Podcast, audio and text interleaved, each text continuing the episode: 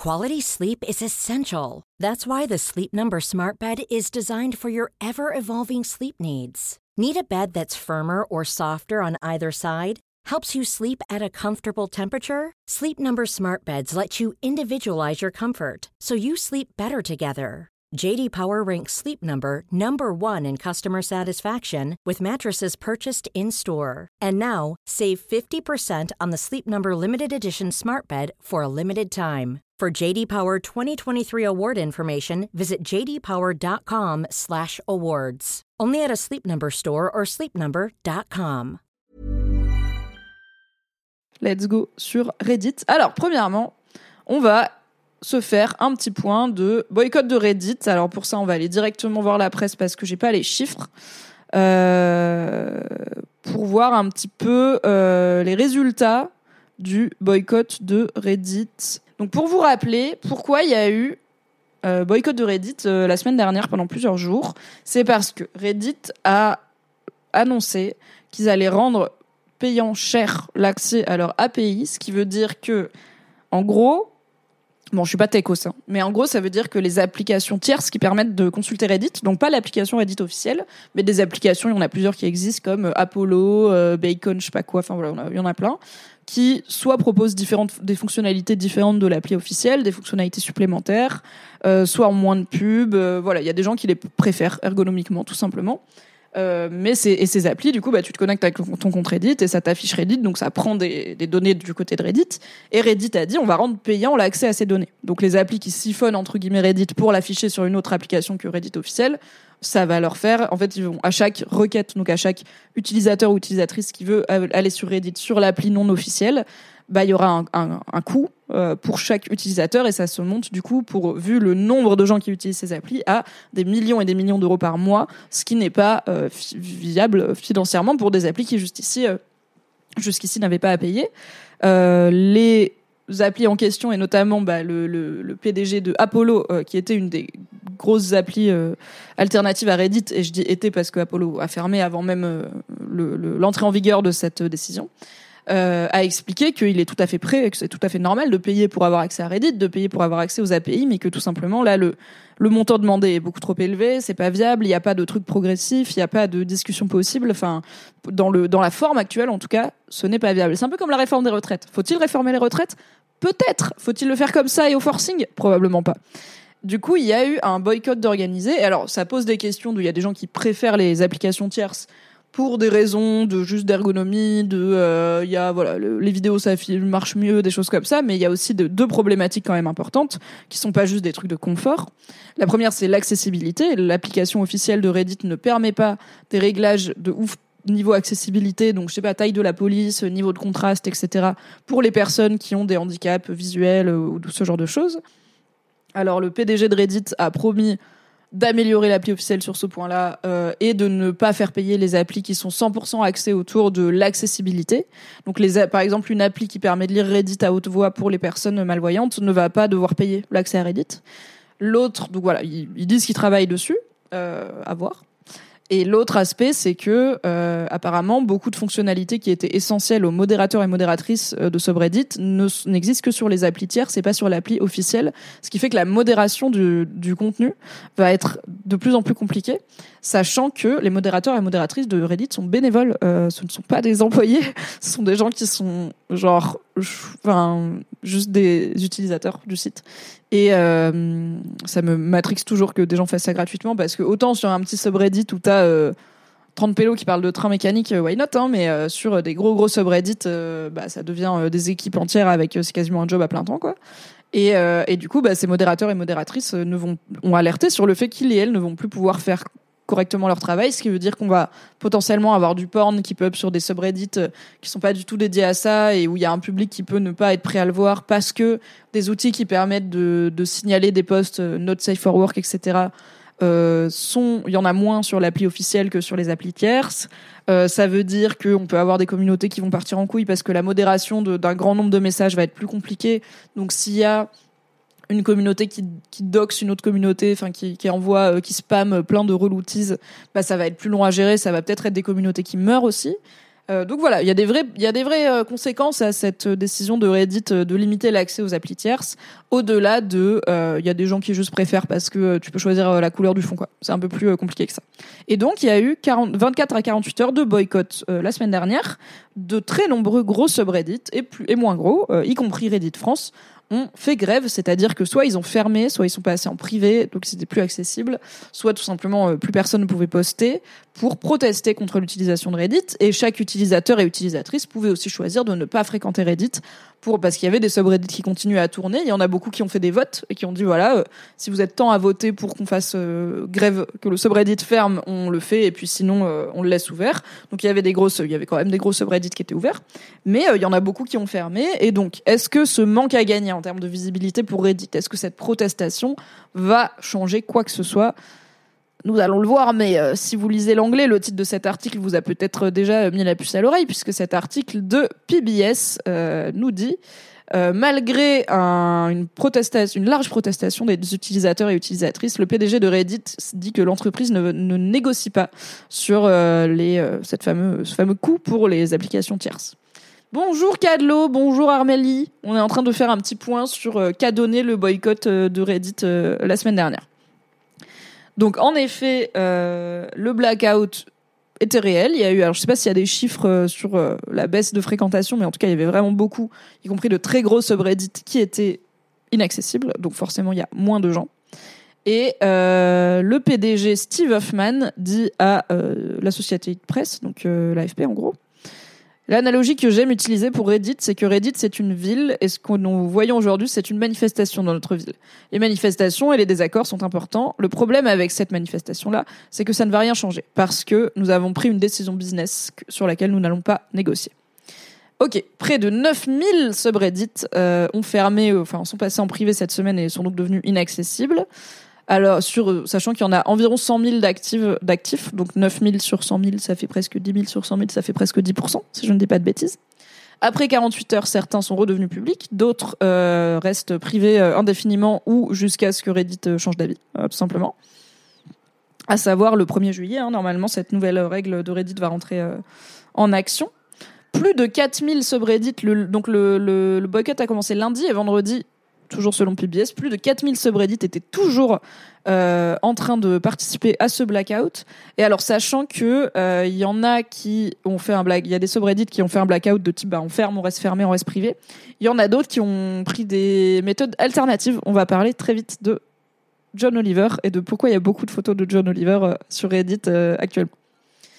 Euh, Reddit note que la vaste majorité des communautés sont toujours actives, ce qui est vrai, euh, parce qu'il y a aussi beaucoup d'utilisateurs qui ne sont qui ne se sentent peut-être pas concernés par ces problèmes, qui utilisent déjà l'appli officielle et qui n'ont peut-être euh, pas envie de se mobiliser euh, ou qui n'ont pas les infos sur en fait euh, bah voilà la fin des applis tierces, ça va aussi rendre Reddit inaccessible ou plus désagréable à utiliser pour pour pas mal de gens.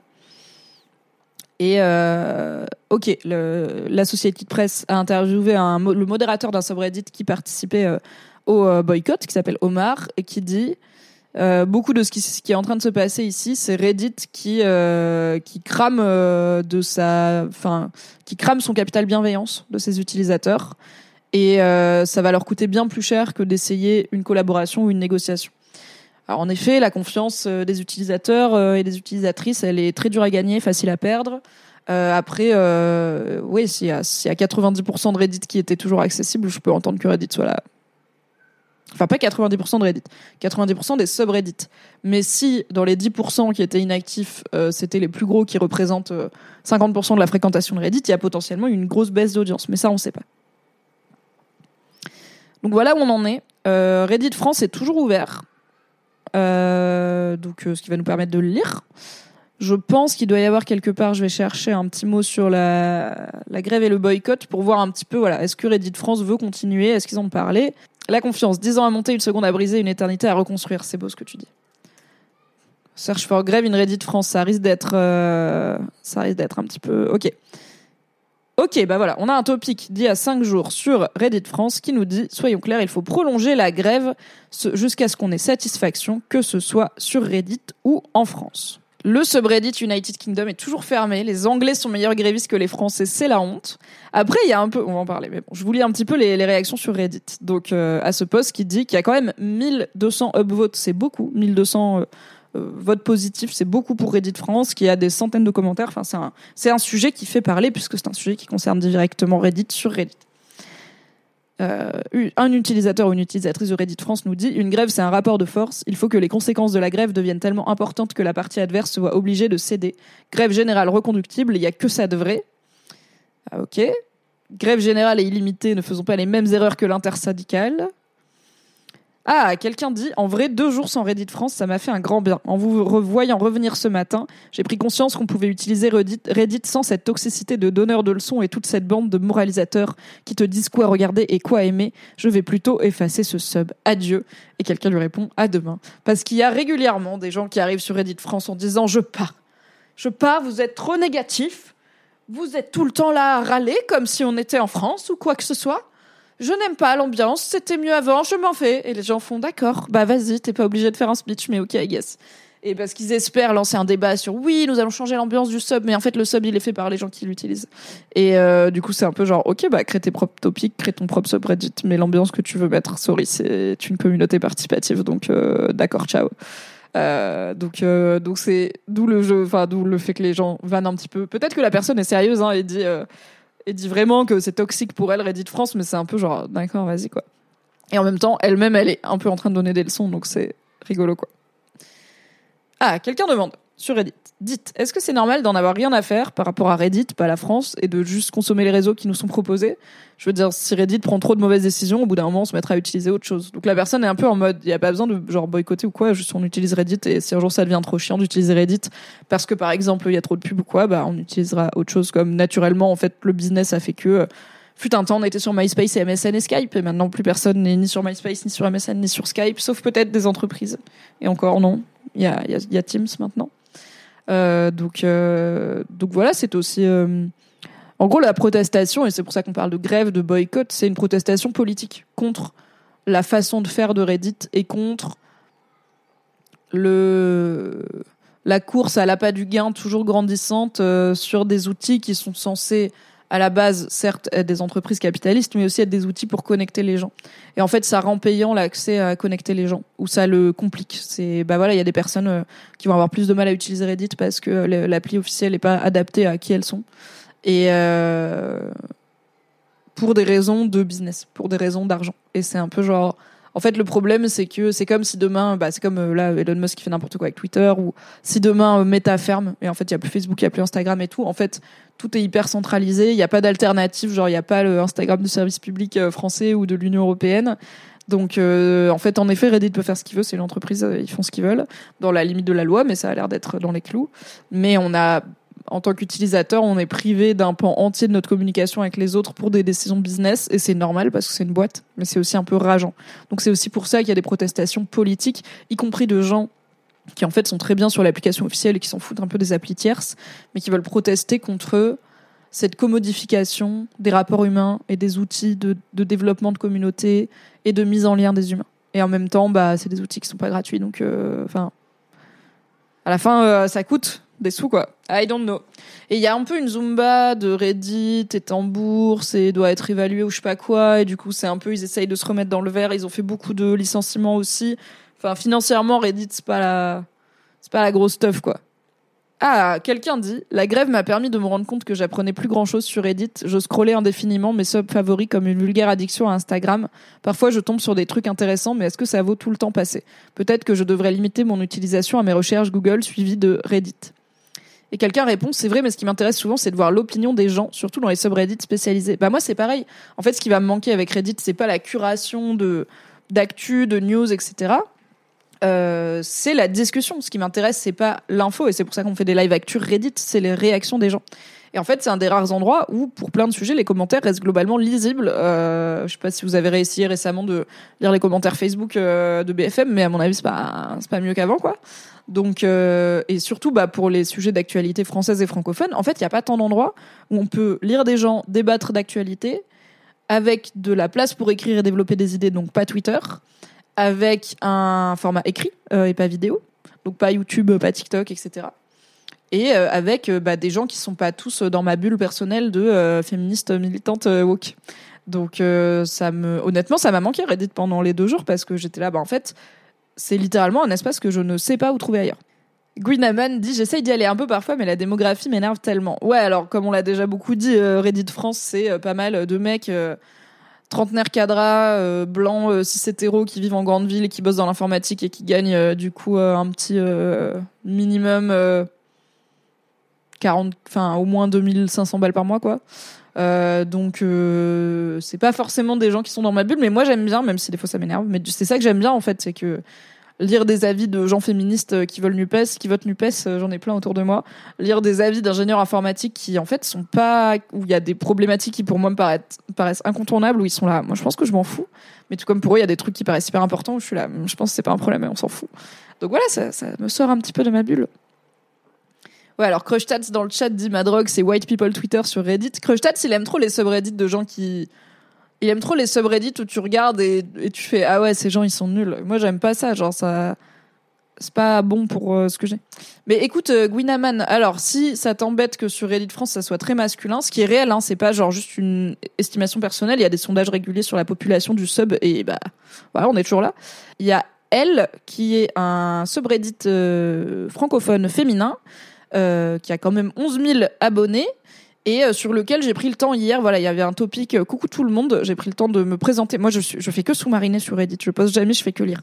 Mais là, voilà, il y avait un post qui disait coucou, on a eu des nouvelles arrivées sur le sub. Euh, donc n'hésitez pas à vous à vous présenter. Et du coup, j'ai mis un petit message, voilà, pour dire je suis une femme de 31 ans, féministe, je vis à Paris, j'ai un souci d'addiction à Reddit et je m'intéresse aux communautés féminines et ou féministes sur Internet, surtout sur le web français.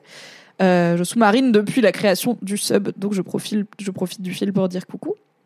Et il y a Ask Meuf, qui est l'équivalent euh, français de Ask Women, un très gros euh, subreddit, où, euh, bah, en gros, l'idée, c'est aussi de... normalement, c'est des questions posées aux femmes, pas forcément par des femmes, mais aux femmes. Et normalement, du coup, c'est que les femmes qui sont censées répondre. Donc, tu mets un petit, un petit flair, un petit tag à ton profil là pour dire que t'es une meuf, parce que c'est l'idée. Après, c'est Internet, tu peux mentir évidemment, mais comme sur le forum Mademoiselle, qui est un forum non mixte, t'es censé pas mentir et dire que t'es une femme alors que t'en es pas une. Après, vous pouvez, mais à quoi bon finalement Pour avoir un petit peu des expériences féminines? Donc voilà. Ah, Prise dit merci pour la recommandation. Je galère à trouver des bons subreddits. Bah écoute, ils sont pas hyper actifs par rapport à Reddit France, euh, mais ils sont cool. Et écoutez, je vais rentrer dans mon roster que dans ce live Reddit, on aille régulièrement voir un des deux ou les deux pour voir un peu ce que ça raconte aussi dessus. Comme on va avoir Reddit France, mais aussi Ask France. Comme ça, bah voilà, on ira un peu lire les, les meufs de Reddit, euh, les meufs francophones de Reddit, c'est cool. Ok. Donc voilà où on en est de la grève. Euh, Reddit France n'est plus fermé. Ça me fait rire tous les gens qui viennent poster. Il faut continuer la grève. Et je suis là, bah du coup, déjà c'est pas une grève, c'est un boycott parce que c'est pas euh, les les employés de Reddit qui font grève, c'est les utilisateurs. Et je suis là, bah du coup, venez pas sur Reddit. Enfin, vous avez qu'à pas être sur l'appli si vous voulez boycotter Reddit. Mais bon, c'est compliqué. Hein c'est compliqué l'alignement des planètes, euh, des valeurs. Et donc si vous voyez là la bannière de Reddit France, il y a marqué c'est genre Reddit France qui s'écrase sur euh, Spez euh, parce que Spez c'est le username du PDG de Reddit. Voilà. Donc, euh, donc il est écrabouillé, I guess, par le parpaing du boycott. Le mieux sur Reddit, c'est tous les subs de petites communautés. Mon addiction Reddit, c'est Explain la Game 5. Explain la Game 5, c'est trop bien. C'est, euh, c'est expliquez-moi comme si j'avais 5 ans. Et donc c'est vraiment euh, expliquez-moi des trucs compliqués mais de façon simple euh, SVP parce que I don't know. Mais après vous dites ça, on va aller voir un milliard de subreddits, on va en faire un différent chaque lundi. Après, bah c'est ma vie, hein, mais après on n'en sort jamais quoi. Et euh, bah, par exemple, voilà, le post épinglé évidemment sur Explain la Can 5, c'est expliquez-moi comme si j'avais 5 ans, pourquoi est-ce qu'il y a autant de subreddits inaccessibles, qui, qui go dark, qui ferment, etc. Et je crois qu'il y a une version française.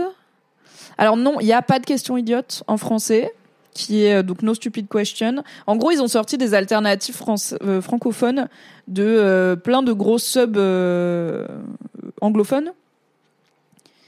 Mais je crois que j'avais vu à un moment que c'était un peu genre du. Bon, non, c'est pas grave. Mais voilà, il y a plein d'alternatives francophones à des gros subreddits anglophones parce que parce que c'est trop bien. Mais on n'a pas encore question aux historiens parce que moi, mon subreddit préféré, c'est Ask Historians. Euh, je vous en avais parlé dans Laisse-moi kiffer. On avait fait un live entier dessus. On en refera un de ces quatre. Qui a un subreddit où il y a plein de questions euh, de la plus random à genre est-ce qu'il y avait de la street food vendue au Colisée? À la plus euh, large, genre euh, comment est-ce que les gens pouvaient ignorer euh, l'existence des camps de concentration. Et où la règle, c'est que ça doit être des vrais historiens avec des vraies sources vérifiées qui font des commentaires quasiment académiques, universitaires, quoi, des réponses très documentées. Donc c'est très modéré et c'est parfois frustrant parce qu'il y a une super question et t'attends deux semaines, il y a toujours pas de réponse parce que personne a assez d'infos pour donner la réponse. Mais c'est aussi l'occasion de trouver des spécialistes de tout et n'importe quoi, genre Bonjour, je suis spécialisée dans les métiers de l'hôtellerie entre 1532 et 1535 en région de Bourgogne. Voici ma réponse à ta question. Qu'est-ce qu'on mangeait au restaurant euh, au Moyen Âge en France? Enfin voilà, des trucs comme ça. C'est ma passion, c'est trop bien. Mais c'est en anglais et il n'y a pas encore d'équivalent français. Et oui, il y avait de la street food au Colisée. Voilà, vous le saurez. Ok. Donc, on avait dit qu'on allait peut-être parler de fucking euh, Manu Macron et... Euh, et sa bière, je l'avais vu passer. Voilà, Emmanuel Macron boit une bière sec et de masculinité. Donc, alors ce qui est bien, c'est que là, on n'a même pas à se taper la lecture d'un article, puisque c'est la vidéo, c'est super, on a la flemme. Mais euh, Toulouse, champion de France du top 14 de rugby, et euh, du coup, la fête, Manu Macron, blablabla, bla bla, petite Corona sec. Voilà le sujet brûlant du jour. Alors en soi, Emmanuel Macron, il fait bien ce qu'il veut de sa vie. Moi-même, j'ai bu des petites Corona hier. Euh, S'il veut fêter la victoire avec l'équipe en buvant un verre, je suis vraiment pas là pour reprocher aux gens de boire de l'alcool. Malheureusement, euh, on est euh, quand même dans un pays où on a un problème de santé publique lié à l'alcool, mais je vais pas dire non, mais c'est le président, il devrait même pas boire une petite bière parce qu'il devrait servir d'exemple, parce que moi-même je bois des coups avec vous sur Twitch. Les FPS sont dramatiques. Ah non, et Modem, est-ce que tu veux dire que la vidéo était saccadée de fou. Je pensais avoir euh, réglé ce problème, mais euh, ou alors peut-être que FPS c'est pas pour frame par seconde, mais si oui, désolé. Je pensais avoir réglé le problème de la vidéo qui lag, euh, mais en fait la solution pour régler le problème c'est de plus avoir mon retour OBS quand je vous montre une vidéo. Donc bah je vois pas que ça saccade parce que j'ai plus mon retour. Tout était saccadé. Bon, je vous la résume. C'est Macron, il est avec les les, les rugbymen il commence à boire une Corona, les gens se rendent compte qu'il boit cul sec, tout le monde fait oh oh oh et il la boit cul sec, voilà. Et je me suis dit que c'était bien d'en parler euh, parce que c'est alors au-delà du, fait divers, la séquence, etc. Tu vois. Ah alors Cadlo nous dit en tant que Toulousaine de naissance, cette vidéo de troisième mi-temps me trigger de ouf. Et voilà, j'ai pas Macron il boit sa Corona s'il veut. Euh, bravo pour son talent en cul sec. Personnellement, je suis pas capable de faire ça sans te lâcher un gros rot au milieu. Donc, mais qu'est-ce que ça dit en termes de symbole, euh, d'un point de vue euh, du prisme du féminisme et de la masculinité, c'est sur quelle valeur ça appuie, à qui ça parle en termes de public? On est sur un président élu en exercice, donc bien évidemment tout est politique, tout est communication politique. Moi, ma théorie, c'est qu'il s'est entraîné. Au cas où. Il s'est entraîné, ça fait genre 2-3 jours qu'il boit des Corona Q-Sec solo pour être sûr de bien avoir le move où t'as pas la, mousse qui te remonte dans le nez parce que c'est miskin, où tu claques pas un gros ro après parce que c'est miskin et que ok c'est le président quand même. Hein. Donc euh, on va boire une Corona comme un homme du peuple, mais on n'est pas un pro, on va pas claquer un ro, on a une éducation. Donc moi ma théorie c'est qu'il s'est entraîné, ok et que ça veut pas enfin on m'a dit mais non je suis sûr il était grave team BDE il faisait euh, école de commerce il faisait des QSEC je dis pas qu'il savait pas faire des QSEC à 19 ans. Je dis que moi j'ai 31 ans et je peux plus picoler comme à 19 ans. Lui il est encore plus yeuve que moi. Donc à mon avis il s'enquille pas des QSEC tous les quatre matins. Donc moi ma théorie c'est qu'il s'est entraîné carrément parce que je pense que ce moment il est pas spontané il est évidemment décidé et qui dit des choses de la persona publique du président et de ce qu'il met en avant en faisant ça, quoi. Le mec a compris qu'en politique française, tu picoles comme chichi. Alors, donc sur le chat, Crushtats nous dit, le mec a compris qu'en politique française, tu picoles comme chichi. Chart nous dit, qu'est-ce que ça dit que ça devienne un sujet national et donc fasse diversion? J'avoue, peut-être que je fais partie du problème à vous en parler, quoi. C'est Macron, il dit trop une Corona. Ok, alors Cadlo qui nous dit donc en tant que Toulousaine de naissance, cette vidéo troisième mi-temps me trigger de ouf. Alors moi, je suis pas Toulousaine, je suis pas Sud-Ouest, je suis pas rugby. Donc est-ce que tu veux bien dans le chat nous en dire un peu plus sur c'est quoi l'ambiance troisième mi-temps? Euh, et surtout, alors je sais pas si Cadlo, tu es un homme ou une femme ou autre, euh, mais euh, par rapport à ton genre, est-ce que du coup, t'es, enfin, est-ce que tu t'es senti inclus ou incluse dans ces trucs? Est-ce que c'est des choses de, de virilité plutôt positive et festive, ou de virilité un petit peu dans une forme d'agressivité, de violence, de compétition? Pour moi, il y a vraiment, enfin, c'est vraiment une vidéo de couilles en fait. Et alors il y a Sandrine Rousseau qui l'a retweeté en disant un truc genre euh, la, politique de la masculine. Attendez, je vais pas, je vais pas. Vous savez quoi On est professionnel, on vient du journalisme, on va pas mettre des mots dans le clavier de Sandrine Rousseau. Je vais vous lire. Mais pourquoi j'ai un article de West France? Je veux le Twitter de Sandrine Rousseau directement. Est-ce possible? Vraiment, Google ne me donne pas le Twitter de Sandrine Rousseau en premier quand je cherche Twitter Sandrine Rousseau. Donc, Sandrine Rousseau a retweeté la vidéo en disant la masculinité toxique dans le leadership politique en une image. Et quelqu'un, alors je sais pas si ouais, je le verrai, quelqu'un lui a répondu avec euh, bon du coup entre temps ça a sauté enfin c'est juste parti trop loin parce que trop de gens lui, lui ont répondu parce que les gens aiment trop euh, s'énerver sur euh, Sandrine Rousseau avec une vidéo d'elle en train de en campagne ou je sais pas quoi en train de boire de danser en buvant un petit verre de blanc. Donc pareil célébration plus alcool. Donc l'idée c'est un peu bah quand c'est vous c'est une femme ça va et quand c'est un homme c'est la masculinité toxique. Mais je trouve que la scène est très différente parce que là Emmanuel Macron il est pas et alors Krochtat si tu dis il fait euh, full Chirac. Euh, J'ai pas souvenir de Chirac qui cul sec une Corona, mais peut-être. Je le vois bien cul sec un, un bon 25 centilitres de rouge euh, sans problème. Euh, dans le cul sec de bière, il y a une performance de la virilité qui, enfin, c'est c'est un acte qui est beaucoup plus associé socialement aux hommes qu'aux femmes, surtout après la fin d'un match de rugby euh, 100% non mixte où Emmanuel Macron dans la vidéo c'est un gars en costard entouré de gars en costard ou de gars en tenue de rugby. Donc il y a vraiment zéro présence féminine et je pense que si célébrer, ok, Macron qui célèbre la victoire des, de l'équipe féminine de football euh, française par exemple à la Coupe du Monde de football, je pense pas qu'il fait un cul sec de Corona. Peut-être qu'il boit un petit verre de vin, mais je pense pas, ou qu'il sabre le champagne, mais je pense pas qu'il fait un cul sec de Corona parce que c'est quelque chose qui est va- vachement dans une masculinité traditionnelle, dans une masculinité hégémonique, dans un truc de performance. Et aussi, voilà, une Corona, c'est une bière, c'est pas une boisson féminine, c'est une boisson d'homme. On fête le match avec une bière. Peut-être que Macron, dans la vie, il aime pas la bière, il, il aime pas trop la Corona, mais c'est pas grave, il y a tout un symbole derrière cette vidéo. Et alors, c'est pas grave, hein, c'est pas un sujet d'État, on va pas y passer 18 ans, mais je me disais que c'était intéressant de vous en parler, de voir un peu ce que vous en dites, et de voir un peu ce que euh, Reddit en dit aussi, puisque comme on l'a dit, sur Reddit, il y a plutôt une majorité de mecs, donc ils vont peut-être pas avoir ce prisme que moi j'ai, euh, où je vois ça et je me dis, mais quelle ambiance de couilles, franchement. Euh, mais par contre, c'est aussi une des, enfin, Reddit France est plutôt critique envers le quinquennat actuel de- d'Emmanuel Macron et son précédent. Donc on n'est pas sur un repère de macroniste, mais euh, donc il y aura peut-être des avis négatifs sur Macron, mais est-ce qu'il y aura des réflexions sur le côté un peu mascu de ce moment? Je ne sais pas. Crushtats nous dit troisième mi-temps, tradi mascu, là il y avait le président, mais sinon ça partait en biscotte. Oui, j'ai vu, euh, j'ai vu euh, des, des vannes sur la biscotte, euh, évidemment. Si vous ne savez pas ce que c'est que le jeu de la biscotte, ne googlez pas et restez content et contente dans votre innocence. Voilà, vous méritez mieux. Madzina nous dit Tu bois ton verre tranquille, ok, tu cul sec après t'être pavané sur le terrain, mais. Crush Tats nous dit Chirac tenait hyper bien l'alcool, donc il se faisait des tours du salon de l'agriculture qui mettait KO ses attachés politiques ou ses adversaires. Le mec buvait sur tous les stands. Mais encore une fois, c'est pas le côté Macron boit de l'alcool. Il y a bah, en pleine euh, contestation sociale de la réforme des retraites, il était en déplacement, euh, je crois que c'était à Kinshasa, il a bu de l'alcool euh, dans la rue, je crois que c'était une bière aussi. Comme euh, mon mec me l'a rappelé quand on en a parlé, il fait le salon de l'agriculture, il boit du vin. C'est le président de la France, bien sûr, il boit, il boit de l'alcool et c'est un, et c'est un geste politique de boire de l'alcool. Mais là, il boit une bière. En plus, c'est pas une bière française, la Corona. Tu vois, il aurait pu être en mode euh, petite bière euh, IPA toulousaine pour soutenir les petits producteurs, mais non, il est en mode La Familia. Ok, Dominique Toretto. Et il le cul sec avec cette ambiance de rugbymen derrière qui sont là en mode oh, oh, oh.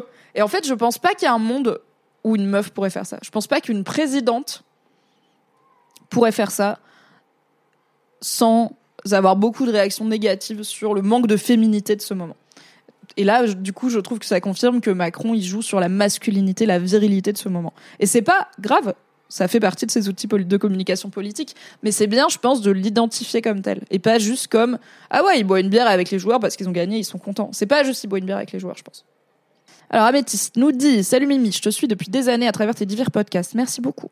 Je suis un gars et je me rends compte que tu as participé à mon éducation à travers plein de tes takes et tu m'as aidé à être un, un humain plus cool. Donc merci encore. Mais merci, merci Améthyste, c'est trop chou. Merci beaucoup. Après je rouge. Arrêtez, arrêtez, Alors, Jalod nous dit est-ce qu'on peut vraiment appeler ça de la masculinité? En quoi est-ce toxique? Pour moi, c'est juste toxique, mais à, cause de l'alcool. Alors, en effet, il y a le fait de consommer de l'alcool. Alors, j'ai dit que, enfin, encore une fois, il est président de la France. On est un pays qui a une tradition du vin, de l'alcool. Ça fait partie de notre économie, ça fait partie de notre terroir, ça fait partie de notre identité culturelle. Je pense que c'est très compliqué de calibrer le rôle que doit avoir un président ou une présidente dans euh, valoriser le savoir-faire français en matière de, de, de viticole, etc. Mais euh, en prenant en compte l'aspect euh, danger de santé publique que représente l'alcool. Et par exemple, faire un cul sec, c'est pas une consommation d'alcool raisonnée et raisonnable. C'est peut-être là qu'on peut parler de masculinité toxique. Il y a un aspect, en fait, j'aime pas trop dire masculinité toxique. C'est une discussion qu'on a en cours avec Fab. En fait, le terme est peut-être un peu braquant, mais en tout cas, dans les aspects dangereux des codes de la virilité et de la masculinité il y a euh, la valorisation de comportements à risque. Et c'est en partie ce qui justifie l'écart de longévité entre les hommes et les femmes. Les hommes meurent plus jeunes que les femmes en moyenne, euh, en partie parce qu'ils ont plus de comportements à risque, à savoir conduire vite, euh, consommer beaucoup d'alcool, manger beaucoup de viande rouge, fumer, du, tabac, etc. ne pas aussi consulter pour des problèmes de santé mentale, ce qui peut bah, du coup avoir un, ça peut littéralement réduire sa vie, par exemple d'avoir une, dépression qui est jamais traitée ou des choses comme ça. Euh, se tourner vers de l'abus de substances, euh, avoir euh, des comportements violents de type se battre en pub, enfin se battre avec des inconnus, qui est plutôt un truc que plutôt des hommes font. Ou j'ai vu passer sur Twitter, il y a un truc, enfin c'est quasiment un peu une vanne chez les meufs féministes, même si c'est pas très marrant. c'est le cliché du mec qui tape dans le mur quand il est vénère, quoi. Alors moi, mon avis, c'est que si tape dans le mur un jour, ça va être ta tête. Euh, c'est vraiment, faut partir quand les gens sont pas capables de gérer leurs émotions à ce point-là. C'est mon avis personnel. Euh, j'ai une copine, euh, son mec s'était pété la main en tapant dans un abribus, ça a été là, bah maintenant tu t'es pété la main. En plus, il était kiné le gars. Genre c'est son outil de travail, sa main. Enfin bref. Et j'ai vu quelqu'un sur Twitter, une, une, une personne du personnel soignant qui disait c'est pas pour rien qu'aux urgences on appelle ça la fracture du connard quoi. Le mec qui tape dans un mur. Bref. Euh, donc il y a des, en fait, une partie des aspects euh, a priori dangereux et qui, selon moi, devraient être euh, être challengés et idéalement disparaître à terme des codes de la virilité, c'est la valorisation de comportements à risque. Et le binge drinking, le cul sec, etc. C'est pas de l'alcool plaisir, c'est pas de l'alcool gastro, c'est pas de l'alcool terroir, c'est pas de l'alcool légère détente, c'est de l'alcool binge drinking. Et c'est entre autres pour ça que c'est un comportement qui est valorisé chez les mecs ou parce que les comportements qui, qui, se, qui se mettent en danger physiquement sont souvent valorisés chez les mecs. Et euh, d'ailleurs, si l'écart de longévité entre les hommes et les femmes est en train de se réduire, c'est pour diverses raisons, notamment bah, les avancées de la médecine, etc.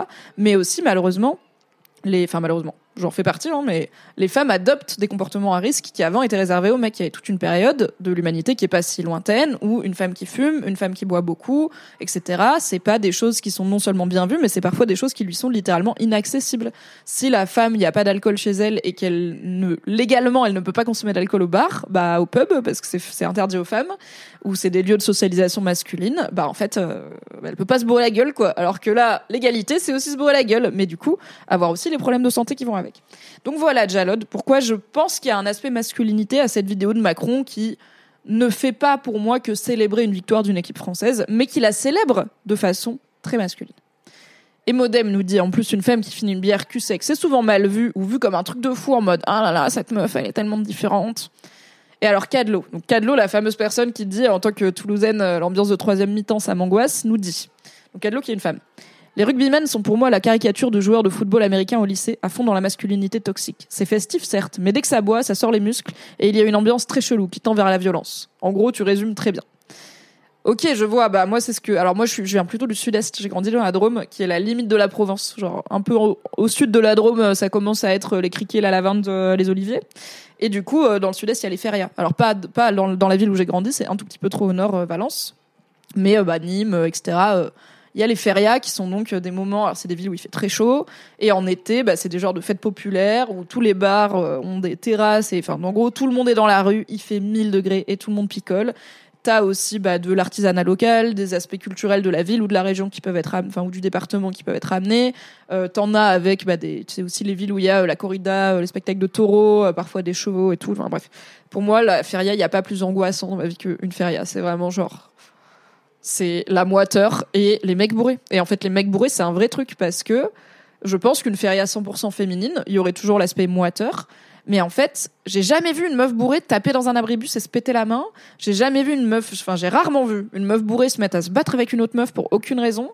Enfin, juste, il y a moins de violence et d'agressivité physique. euh, pas parce qu'on est génétiquement différent, mais parce qu'on n'est pas socialisé pareil. Et en fait, même bourré, on agit en fonction de notre socialisation genrée. Donc, je vois bien l'ambiance. euh, dès que ça boit, ça sort les muscles et il y a une ambiance très chelou qui tend vers la violence. Ce côté, genre, il fait chaud, la pression, elle est montée. Et c'est pas sûr que ça va déraper, mais tout le monde est un peu prêt à déraper, quoi. On est à pas grand chose de. Au pire, on se cogne. Euh. Ouais. Quand j'étais ado et étudiante, je fuyais les rugbymen à fond et j'évitais leur bar chez tonton. C'est marrant parce que de mon point de vue de meuf loin du sud-ouest et loin du sport, je sais qu'il y a longtemps eu cette idée reçue et qu'elle circule encore que euh, le football c'est un sport de gentlemen joué par des voyous et le rugby c'est un sport de voyous joué par des gentlemen. Donc cette idée que le foot, euh, les joueurs de foot euh, sont voilà, ils cabotinent, euh, ils se tapent dessus pendant les matchs, euh, ils font des enfin, ils, ils sont bling bling, etc. Là où le rugby, c'est un sport certes de voyous parce qu'on se cogne dessus pendant, c'est beaucoup plus physique que le foot, mais joué par des gentlemen parce que c'est que sur le terrain, parce qu'à côté on est des hommes droits et tout. Et je suis là, ouais, à la fin vous êtes des sportifs professionnels qui traînaient entre couilles 95% du temps. Je pense pas que les valeurs du sport, machin. Alors il y a peut-être un petit peu moins de thunes dans le rugby que dans le foot, ce qui change peut-être un petit peu. Mais, euh, mais bon. Mais bon. Gwinaman dit En tant que femme, si j'étais dans cette pièce, je flipperais. Et alors, ouais, il n'y a pas beaucoup de femmes dans la vidéo. Il y en a peut-être aucune. Il y en a aucune, hein. Euh, voilà, le premier qui trouve une femme euh, a gagné. C'est qui derrière? On dirait pas Filippo? Ouais, bah non. Même pas les, femmes, compagnes, filles, euh, accompagnatrices des joueurs qui seraient là peut-être pour célébrer. Non, non, il y a, y a, y a que, de la, que de la bonne couille dans la vidéo, quoi. Euh, tout à fait. Merci Lollipopix pour le sub. Désolé, je suis en train de remonter euh, le chat, donc, donc je, je vois pas les subs au moment où ils arrivent. Mais merci beaucoup. Ready to pop the question? The jewelers at BlueNile.com have got sparkle down to a science with beautiful lab grown diamonds worthy of your most brilliant moments. Their lab grown diamonds are independently graded and guaranteed identical to natural diamonds, and they're ready to ship to your door. Go to BlueNile.com and use promo code LISTEN to get $50 off your purchase of $500 or more. That's code LISTEN at BlueNile.com for $50 off. BlueNile.com code LISTEN. L'attrait du risque, ça fait partie de la masculinité toxique. Voilà, c'est un peu, euh, un peu mon idée. Amétis nous dit donc, en Belgique, un cul sec, on appelle ça lafond. Et c'est bien de la merde. Ça met super mal à l'aise. Dans les milieux étudiants belges, c'est la norme et on a un gros problème de santé publique par rapport à ça. Euh, ouais, bah dans les milieux étudiants et pas que étudiants français aussi, hein, le, binge drinking, le cul sec, euh, c'est les plateaux de shots, les mètres de shots et tout.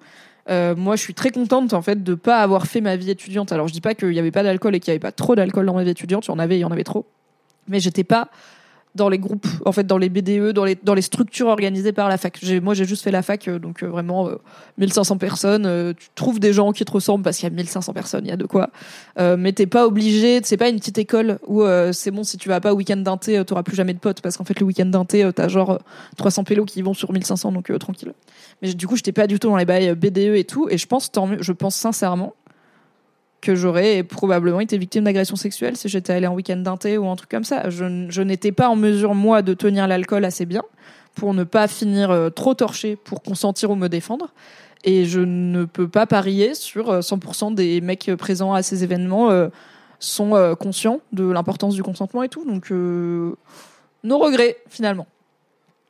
Cadlo, toujours, nous dit quand tu es dans un club de rugby, tes coéquipiers, c'est ta famille. C'est un boys club avec tous les mauvais côtés.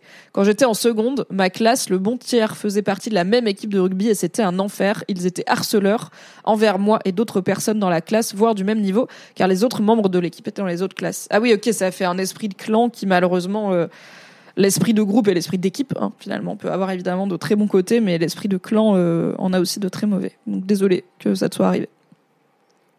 Ah, Matt Moon nous dit J'avoue, je suis une meuf et j'ai déjà fait un trou dans un mur. Ok, ok. La testo nous rend comme ça aussi, on pourra jamais comprendre vos pics hormonaux et vous de même. Je sais pas, en vrai, Jalod, à quel point c'est. En fait, c'est pas comme si on n'avait pas des pics de colère, c'est pas comme si on n'était pas vénère. Genre, le monde nous roule dessus, Darmanin est ministre, et une fois par mois, pour la plupart d'entre nous, on a genre mal, et on n'est pas bien, et on a des pics hormonaux qui parfois nous mettent, nous aggravent cette colère, hein, le fameux, mais alors t'as tes règles? Bah, en fait, des fois, ouais, j'ai mes règles, et du coup, guess what? J'ai mal, j'ai chaud, j'ai envie, j'ai un petit peu envie de bégère, et aussi, hormonalement, bah, j'ai des pics qui font que oui, je suis en colère, et ça n'aide pas quand tu dis ça. En fait, enfin, les femmes sont pas ignorantes aux pulsions de colère et de rage et de violence, c'est juste qu'on nous a appris à ne pas les exprimer ou à les exprimer différemment et on n'a pas appris aux mecs et on a appris aux mecs que c'est aussi une forme de statut social en fait d'être le mec qui tape dans les murs quoi. Je crois que je, comprends que je pourrais jamais savoir ce que c'est que de vivre avec avec un avec une dose de testo euh, comparable à celle d'un homme cisgenre où ce sera jamais possible pour un homme cisgenre de comprendre c'est quoi le PMS. Mais fondamentalement, on parle aussi d'émotions, quoi. Les émotions qu'on a, c'est les mêmes. Et je pense que c'est un peu facile de blâmer la testo pour dire, ah, on peut pas se retenir de. En fait, si c'était le cas, il y aurait zéro mec qui peut se retenir de taper dans les murs. Mais à guess what, il y a des mecs qui tapent pas dans les murs. Donc, maybe c'est possible. Ça veut pas dire qu'ils sont jamais en colère, quoi. Un jour, faudra qu'on se pose sur la violence masculine, nous dit toujours Jalod, et pas dans le sens faudrait la supprimer. Je suis très contente de ma capacité à exercer de la violence. Faudrait qu'on la rationalise. Faut pas que ça déborde sur les jours normaux. Je suis très d'accord et je pense que tous les êtres humains ont une part de colère et de violence entre eux qui est non seulement légitime mais précieuse parce que la colère, c'est une alerte. C'est là quelqu'un a outrepassé des limites qui sont mes limites personnelles. Quelqu'un est un danger pour moi. La colère, c'est aussi une protection. Et la violence, ça peut être une violence protectrice de soi, de ses valeurs, de son environnement, des gens qu'on aime. Ça peut être l'expression d'une lutte contre l'injustice. Ça peut être, bah, on parle de violence dans les luttes. Euh, enfin, en fait, euh, on parle de violence quand il y a des gens qui cassent des abribus avec des parpaings pendant une manif, euh, mais euh, c'est une violence qu'on peut estimer légitime et qui ne devrait pas appartenir aux hommes ou aux femmes, mais qui devrait, en fait, chaque personne normalement constituée a une capacité en elle à la violence, à la colère, à la destruction. Et en fait, je suis d'accord qu'il faut juste, là où on a appris aux meufs à l'étouffer, ce qui fait que guess what, les meufs elles pètent un câble, et on a appris aux mecs à trop l'exprimer, ce qui fait que guess what, les mecs ils pètent un câble, je pense qu'on devrait collectivement apprendre à utiliser qu'est-ce qu'on fait de cette violence quand elle pointe en nous, comment on peut l'utiliser en évitant de se faire du mal? Parce que bah en fait euh, ce fucking kiné qui se pète la main euh, en tapant dans un abribus euh, potentiellement s'il le fait deux trois fois dans sa vie sera plus si bon kiné. Et encore il est pas pianiste à ne plus faire du mal aux autres parce que taper dans un mur c'est parfois pas très loin de taper sur quelqu'un qui est à côté. Et et puis de juste peut-être faire quelque chose de plus constructif avec cette violence que taper dans un mur ah oui, c'est vrai. Et Modem nous rappelle, au sujet de la comparaison foot-rugby, c'est un problème de lutte des classes. Le foot, c'est le sport des sports dans les milieux défavorisés. Donc, c'est pour donner une mauvaise image aux pauvres qu'on donne cette mauvaise image au foot. C'est vrai, c'est vrai qu'il y a ça aussi. Oui, je l'avais euh, étudié en sociaux. J'ai fait un peu de sociaux à la fac. Anna June Barker, donc pour euh, plutôt revenir sur le sujet euh, consommation d'alcool, on a plein de sujets en même temps, j'aime trop. Dit, j'habite Louvain-la-Neuve, ville belge très étudiante, et ça va mieux maintenant, mais tous les ans, il y avait des morts durant les baptêmes, des bisutages hardcore à base d'alcool, et personne ne disait rien car c'est culturel. Oui, je me souviens quand je bossais chez Mademoiselle, on a beaucoup, beaucoup parlé euh, bisutage, harcèlement scolaire, week-end d'intégration, comment faire la différence, week-end d'intégration, bisutage, euh, tout ça, avec euh, des paroles de psy, avec des personnes de gens de BDE, de gens qui l'ont fait bien vécu, de gens qui l'ont fait mal vécu, etc. Tous ces trucs d'initiation un peu chelous. Euh, et euh, malheureusement, on parlait aussi des personnes qui décèdent lors de bisutage ou d'intégration. En France, on a un truc qui s'appelle les Faluchards, qui est aussi un genre de groupe étudiant. alors, je sais pas si c'est exactement pareil que les baptêmes, mais c'est bah, en fait il y a quand même toujours beaucoup d'alcool quoi dans ces trucs et je suis pas la dernière pour être bourrée je suis rentrée du bar un peu bourrée samedi soir mais je suis pas pour encourager des gens qui ont entre 17 et 20 ans à boire très vite et très fort euh, des choses euh, très alcoolisées. Voilà, euh, je pense que j'aurais aimé. J'ai déjà pas trop fait ça, ça va. J'étais pas trop dans un environnement du binge, mais mais j'aurais pu l'être et je pense que j'avais déjà quand même, j'ai quand même traversé. Et je pense que j'ai toujours encore quelque part un rapport à l'alcool qui est pas 100% sain. Et ça aurait été pire si j'avais été dans les BDE and shit. Hein. Nous dit Toulousaine et originaire du sud-ouest-sud-ouest, d'où le X basque, j'imagine, dans ton hâte. J'ai grandi avec ces boys club rugby autour de moi, avec ses bons et ses mauvais côtés, mais complètement hermétique aux meufs. C'est vrai que c'est un peu les jocks du coin. Donc ouais, les jocks, c'est les fameux euh, joueurs de foot américains. Là, bah, on a, on a vu la bande-annonce de Lolita malgré moi, c'est vraiment cette énergie, quoi. Les fameux quarterbacks euh, cool kids euh, qui maltraitent un peu les autres, quoi. Petit Prout nous dit, exemple en direct, mon gars est en train de déplacer nos chèvres, je vis ma best life de campagnarde, et je l'entends gueuler et insulter la terre entière car il y a des cailloux qui l'empêchent de planter le piquet. Au lieu de se dire, ok c'est pas le bon endroit, il insiste et insulte un putain de poteau. Je lui ai proposé de l'aider et deux minutes après c'était bon. Je sais pas si c'est un truc de masculinité nulle ou juste un moyen de sortir sa colère, mais ça me dépasse. I get it. Et Mariachu nous dit les comportements à risque et potentiellement violents étaient vachement plus excusés quand réalisés au sein de ces groupes sociaux, donc comme les équipes de rugby, ou des moments de socialisation qui étaient associés, genre troisième mi-temps ou soirée de rugby aux fêtes du village. Oui, il y a peut-être ça aussi, genre, t'arrives dans un bar un mardi à 18h, tu prends un mètre de shot et tu tapes dans le mur, les gens ils vont dire, mec, peut-être calme-toi, peut-être tu as un problème. T'arrives dans un bar au milieu d'une feria, tu prends un mètre de shot avec tes potes et tu tapes dans le mur, les gens ils vont dire, oh là là, quel homme qui s'est euh, fêté euh, l'été et sa victoire, quoi. Donc voilà, écoutez, Macron, une bière et une bonne discussion sur euh, les masculinités. Et voilà, avoir un président homme, rappelons qu'on n'a toujours pas eu de présidente, lol. Euh, attention, attention à la patte de singe et au Be careful what you wish for. Hâte d'une femme présidente qui n'est pas Marine Le Pen néanmoins, voilà. Euh, avoir un président homme entouré d'hommes qui fait un cul sec de bière pour célébrer la victoire d'une équipe de rugby. C'est un président qui rentre dans des codes de virilité très traditionnels. Et c'est pas anodin euh, parce que les sujets d'égalité, passent aussi par les rôles de genre. Qu'est-ce qu'on pense être des comportements associés à tel ou tel genre? Euh, Macron, de par son rôle euh, de chef de l'État, peut aussi influer sur comment, au niveau du pays entier, on voit les genres, on voit on développe des initiatives autour des stéréotypes de genre, mais aussi autour, pourquoi pas, bah, parce qu'on en parle aussi, hein, de la consommation d'alcool et des risques de la consommation à outrance ou de la consommation euh, peut-être en binge ou en, ou en cul sec euh, d'alcool. Après, hélas, je dis pas que vous buvez une Corona à cul sec, vous allez mourir, hein, mais euh, mais bon. Qu'est-ce que ça a dit sur Reddit?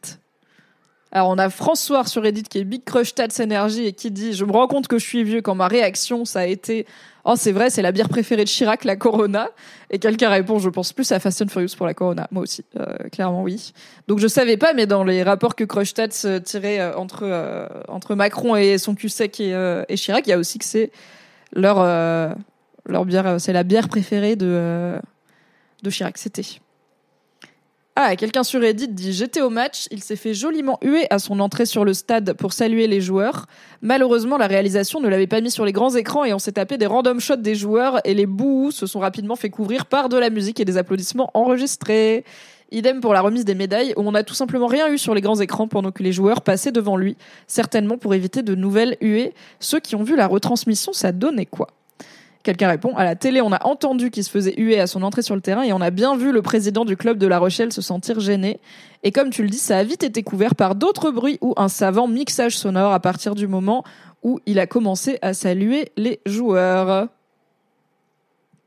Quelqu'un dit J'ai cru entendre dans les gradins le slogan de manif et on ira jusqu'au retrait. Peut-être que j'ai mal entendu et que les fans chantaient jusqu'au trophée. Pas sûr d'avoir entendu ça. Peut-être un petit groupe qui a pu être capté par les micros. Voilà, on n'est pas sûr. Voilà, et après les gens, euh, ironisent sur le fait que c'est pas ça qui va leur donner envie de, voter pour lui. Euh, plutôt d'accord. Je vous relis un petit peu sur le chat et après on passera au dernier sujet. Euh, qu'on ira piocher, tiens, sur Ask Meuf. Voilà, donc on parlera pas des gosses avec leur smartphone, c'est pas grave, on en a pas, on s'en fout. Jalod nous dit La testo est une hormone de puissance. Quand t'as un pic de testo, t'as un flot sanguin qui triple, un battement cardiaque multiplié, tes sens sont décuplés. Honnêtement, c'est une sensation proche d'un orgasme quand tu le maîtrises. Tous tes sens accrus, c'est génial. Une personne qui n'a pas l'habitude et donc eu un apprentissage de cette expérience, tu rajoutes ça à une couche de colère, c'est explosif. Faut dire aux gosses que c'est normal, mais donner des espaces pour ça. Écoute, je ne suis pas euh, chimiste, etc. euh, donc je ne vais pas me prononcer sur euh, les effets immédiats et exacts de la testo sur l'organisme. Mais oui, je pense qu'on est d'accord sur que ça soit spécifique à la testo ou juste en général les pics de colère, de violence, d'agressivité, parfois créative aussi qu'on peut ressentir. Il faut juste apprendre à en faire des choses qui ne sont pas dans l'autodestruction ou la destruction. Voilà. Ah bah, petit prout au sujet de son mec, donc se disait, je trouve ça rigolo de le voir l'énerver sur son caillou, nous dit, ça me met mal de le voir comme ça pour un truc pour lequel il ne peut rien faire. Je me dis dans quel état il va se mettre le jour où il y a un vrai truc pour lequel se mettre dans un tel état? Mais vu de l'extérieur, ça peut être absurde. Après, j'ai connu des gens, y compris des gars, qui pétaient des câbles pour les petits trucs, mais qui étaient euh, d'un stoïcisme et d'une efficacité folle en, en moment de crise. Il y a aussi ça, c'est que je pense qu'on apprend aux mecs qu'en cas de crise grave, genre, euh, euh, je sais pas, euh, il y a un feu dans la maison, on a un accident de voiture et tout, bah c'est à eux de gérer, c'est à eux d'être euh, capables, compétents, de porter la survie de leurs proches. Euh, on leur apprend pas à gérer les petits désagréments de la vie par contre. Donc, donc écoute, peut-être que si un jour vous avez un- une vraie raison de vous énerver, genre je sais pas, tu rentres, vous vous êtes fait cambrioler, vous êtes fait voler vos chèvres. Oh my god. Bah peut-être que toi tu vas t'énerver, petit prout, et que lui il sera là. Ok, on va procéder avec méthode et que tu seras en mode mais comment t'es calme alors que l'autre jour il y avait un poteau euh, qui tapait un caillou et t'as pété un câble, mais parce qu'en fait c'est c'est pas grave, on peut s'énerver sur le poteau et ça fait de mal à personne et ça extériorise. Les chèvres c'est grave, I guess. Anna June Barker nous dit Je suis absolument pas la dernière à boire TMTC, mais le fait que l'école même encourage le baptême parce que ça fait partie de la culture beige, plus évidemment des agressions sexuelles chaque année, what the holy fuck. Indeed. Alors, Charte nous dit Rousseau, si elle considère que c'est intéressant pour son public d'avoir d'encore plus forts effets de distinction avec une grosse partie de la population, c'est tellement ultra répandu, même dans les milieux petits bourgeois, BDE, d'écoles d'ingénieurs, elle parle vraiment aux 5% de sa sociologie. Macron fait un coup de com' quand tu vois comment les gens lui tombent dessus d'une façon nulle à chier. Alors honnêtement, les gens tombent d'une façon nulle sur Sandrine Rousseau tout le temps, euh, peu importe si Macron fait un truc ou pas. Donc j'entends ce que tu veux dire. Je suis pas sûre que le tweet de Sandrine Rousseau soit intelligible pour le plus grand public parce que la preuve, ça fait genre bien 20 minutes qu'on parle de pourquoi c'est une représentation d'une forme de masculinité hégémonique, ce petit moment de vie d'Emmanuel Macron. Et en fait, en un tweet, on n'a pas le temps d'expliquer ça. Après, bah, il y a aussi une partie des gens qui suivent et qui votent pour Sandrine Rousseau qui ont ces bails-là, qui ont ce background-là, de stéréotypes de genre et tout, et qui vont le comprendre. Est-ce qu'elle ne devrait pas s'adresser à eux parce que, le, en gros, c'est quoi le bon ratio? Je suis d'accord avec toi, c'est clivant. Euh, elle fait de la com politique sur un move de com politique, car c'est une personnalité euh, politique.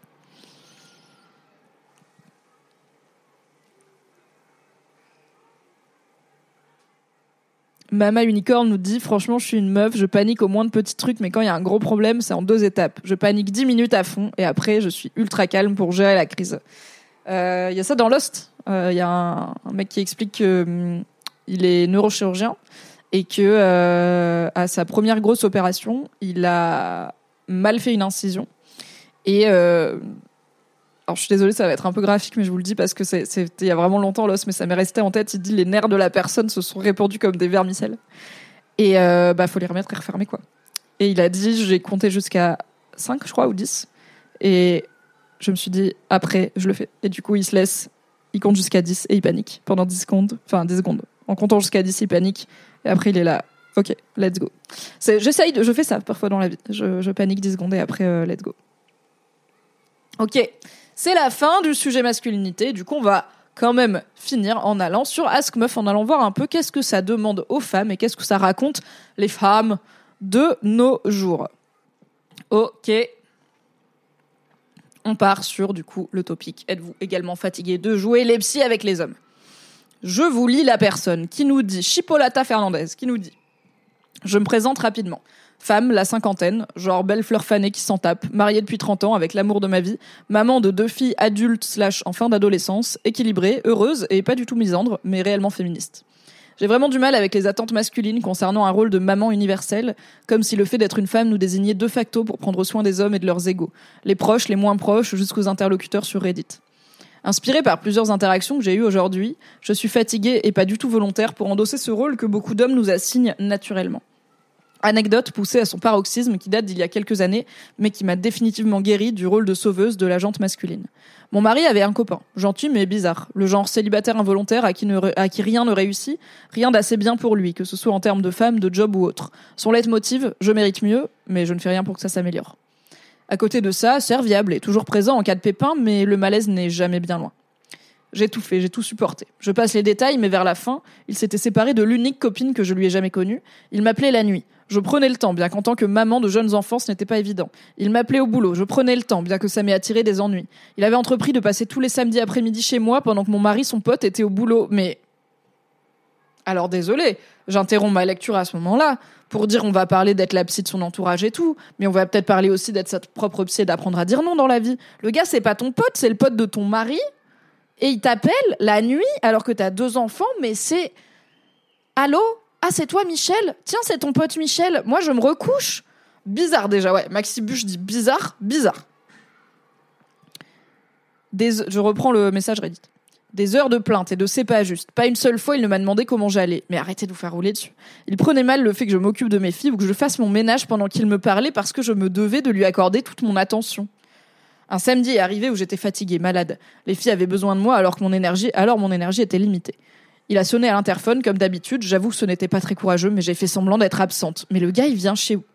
Il a quand même réussi à pénétrer dans l'immeuble, sonner à la porte, au secours. J'ai fait la morte. Aucune once d'énergie à consacrer à ce trou noir émotionnel ce jour-là. Je le connaissais, il se serait quand même imposé d'une manière ou d'une autre. Je l'ai vu sur le trottoir par la fenêtre, il observait l'appartement.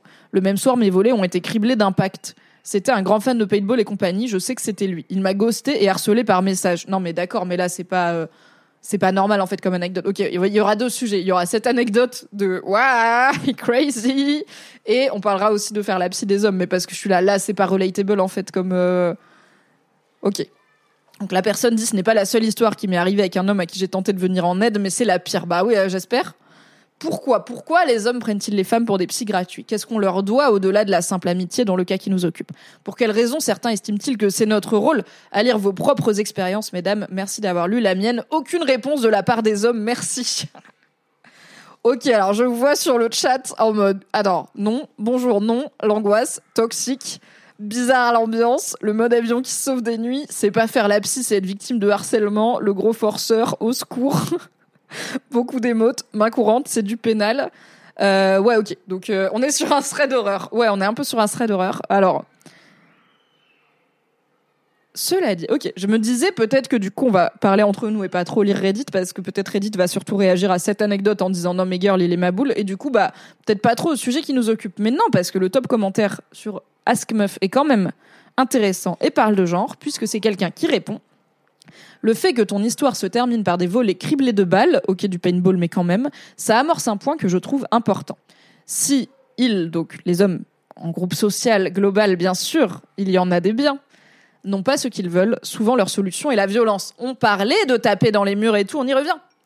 Et je suis presque sûre que beaucoup endossent le rôle de psy par peur, même inconsciente, de leur réaction si on ne le fait pas. Pas envie de débattre ou de se battre si on rembarre un homme, car on n'a pas envie d'écouter ses problèmes, alors on le fait. Beaucoup vont te dire que c'est un cas particulier, mais ça fait beaucoup de cas particuliers sur l'échelle des témoignages de femmes qu'on croise dans nos vies et sur Internet. Et une autre femme répond, le simple fait que parfois, en tant que jeunes ados, ados ou adultes, on se soit senti obligé d'écouter un vieux mec parler de ses soucis ou de ses désirs sans oser lui dire que c'était gênant, c'est un conditionnement social. Même si la violence n'est pas physique, si on a le malheur de dire non ou de mettre des limites, on peut aussi se faire rabaisser, juger, insulter. On est égoïste, méchante, on ne se met pas assez à la place des hommes, mais en vérité, il y a très peu d'hommes qui feraient de même pour nous. Eux perçoivent souvent la confession comme une discussion de bonne femme, une sorte de passage obligé, supporter madame pendant ses confessions tout en répétant oui oui, ou une confession à manipuler contre nous. Euh, en effet, et c'est vrai que, alors, deux exemples. Exemple, harcèlement de rue, harcèlement dans l'espace public, ça arrive, en tout cas dans mon expérience régulièrement, que les, il y a un gars, t'es là, disons, t'as oublié qu'on vivait dans le patriarcat et tu t'es dit, je suis une femme et je vais m'asseoir sur un banc et ne rien faire. Erreur fatale, car tu es maintenant une proie. Mais bon, c'est pas vrai. Faites ce que vous voulez, bien sûr, profitez des bancs, sortez en crop top, y a pas de problème. Mais être une femme statique dans l'espace public augmente le risque que le harcèlement sexiste tombe sur toi. Il y a un gars, il vient, et nani nana, il commence à te parler, ah machin, d'où tu viens et tout et tout, et il commence à te raconter sa vie. Et toi, t'es là, j'ai pas envie de parler. J'ai envie d'être seule. Et le gars, nani nana, oui, mais c'est pour faire connaissance. Ah, t'es pas sympa, t'es pas gentil. Oui, mais moi, ma vie, elle est pas facile et tout. Cool. Va en parler aux 15 autres gars assis solo sur des bancs avec qui, bizarrement, t'as pas eu envie de faire connaissance et de devenir ami. Donc ça, exemple random de mec, tu ne le connais app, tu ne lui dois rien. Et il va quand même essayer de te culpabiliser sur t'es pas assez empathique envers lui. Alors qu'en vrai, lui, il s'en bat les couilles de te quitter et, en tant que personne, tu vois. Deuxième exemple, j'ai un homme dans ma vie que j'aime beaucoup, qui a été fut un temps un partenaire dans ma vie, qui maintenant est juste un ami, qui n'est plus un partenaire dans ma vie, en partie parce que c'est quelqu'un qui a du mal à être heureux. Bon, ça, ok. C'est quelqu'un qui, pendant un bon moment, euh, jusqu'à il y a pas si longtemps, et en tout cas pendant le moment où il était mon partenaire de vie, euh, n'était pas euh, en thérapie. Donc c'est quelqu'un qui était très malheureux, mais qui n'était pas activement en train de, d'essayer de faire en sorte de ne pas l'être. Euh, et, c'est quelqu'un qui avait beaucoup besoin d'exprimer et d'extérioriser sa peine, ses frustrations, etc. Ce qui est d'autant plus important que c'est un homme qu'il n'a pas forcément été socialisé à le faire, qu'il n'a pas forcément beaucoup de personnes avec qui le faire, parce que peut-être qu'avec ses copains garçons, ils font pas ça, etc. Du coup, ça tombe sur qui? Sur Bibi. Donc en soi, moi je suis ravie, super Mon mec m'ouvre son cœur, il me parle de ses émotions, même négatives, je vais être à la hauteur et tout. Sauf qu'au bout d'un moment, ça devient... Mon mec, il arrive et il me parle pendant 35 minutes de ce qui va pas. Et en fait, moi, je suis là, yes. Est-ce que j'étais prête, en fait, à prendre tout ça? Non. Peut-être moi aussi, j'ai passé une mauvaise journée. Peut-être moi aussi, j'ai des galères. Peut-être, en fait, euh, tu peux pas juste débarquer dans ma vie, me balancer ton somme et attendre que je sois en état pour te consoler, pour te donner une réponse constructive. En fait, euh, hey, moi aussi, j'ai des bails, tu vois. Et en fait, il y avait un moment où, alors oui, à la fin, il me disait, bon, bah voilà, c'est mes bails et toi, comment ça va? Mais en fait, j'étais là, j'ai plus l'énergie, frère. J'ai même plus l'énergie de te raconter mes bails tellement on vient de passer une heure à gérer les tiens et en fait t'as pas de check qu'on aille gérer les tiens en premier et c'est toujours les tiens en premier. Et il y a toujours des trucs qui vont pas. Donc euh, donc c'est pas poste quoi. Et ça fait partie des discussions qu'on a eues euh, quand on a arrêté de se fréquenter et, maintenant qu'on est amis, c'est euh, euh, maintenant on a un safe word où je lui dis Mimi no dispo, c'est vraiment Mimi n'est pas dispo pour euh, pas pour papoter, mais Mimi n'est pas dispo pour euh, faire le, soutien émotionnel. Et c'est ok et ça arrive. Et maintenant aussi il est en thérapie, il a d'autres gens à qui en parler et tout. Donc voilà, deux exemples qui montrent que au-delà de cet exemple que la personne amène sur Reddit qui est peut-être un petit peu extrême, je voyais Justin dans le chat qui disait je me dis surtout qu'il la voyait pas comme une amie mais comme une partenaire amoureuse potentielle pour ça qu'il force à ce point alors peut-être voilà, c'était un exemple. euh, Je vois Neko qui dit mais qu'est-ce qu'il faisait le mari euh, pendant tout ce temps? Très bonne question aussi.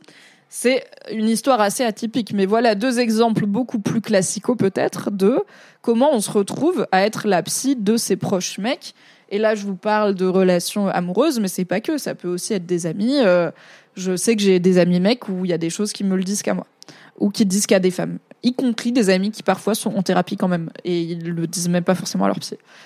Et d'un côté, bah moi, je suis leur amie et j'ai envie de les écouter et j'ai envie de leur donner des conseils et j'ai envie d'être en empathie avec et j'ai envie de, à ma petite échelle, encourager le monde vers c'est ok que les mecs, si c'est hétéro, ils parlent de leurs émotions, ils parlent de leurs galères, ils parlent de ce qu'ils ressentent. Euh, mais n'empêche que je les encourage aussi à en parler avec les hommes de leur entourage et à pas tout faire peser sur une personne, une meuf ou deux et à en fait euh, être aussi eux-mêmes actifs et proactifs dans aller mieux et dans parce qu'en fait il y a un proverbe qui dit euh, les gens en thérapie sont souvent en thérapie pour gérer les gens dans leur vie qui ne font pas en thérapie. Ce qui est un peu vrai des fois. Donc je veux bien en fait, j'essaye moi-même dans ma vie de trouver le calibrage et je pense que je suis un- j'ai quand même un gros syndrome de l'infirmière, j'ai envie de prendre soin des hommes et de les sauver. Donc je pense qu'en vrai le potard, il est un peu loin, il est pas au milieu quoi. Après c'est aussi des hommes auxquels je peux me confier donc je suis pas c'est pas unilatéral quoi. Donc il y a pas le côté euh, moi ils s'en foutent de ma vie quoi. Mais euh, mais c'est quand même moi qui ai été proactive et qui ai instauré ce truc de moi je suis une personne qui parle et en fait j'ai envie que tu me parles de tes émotions, j'ai envie que tu me parles de ce qui se passe dans ta vie et ça m'intéresse pas d'avoir une amitié où on n'en parle pas. Euh, donc, euh, donc c'est un peu moi qui ai initié ce type de relation, ce type de communication.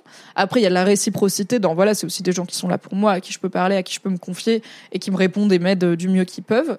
Mais moi, j'ai facilement là au moins sept personnes à qui je confie la majorité de en tout cas à qui quand j'ai un problème, des émotions, je suis paumée, je vais parler. Et dans ces sept personnes, je compte ni ma psy ni aucun membre de ma famille, donc pas mes sœurs et tout.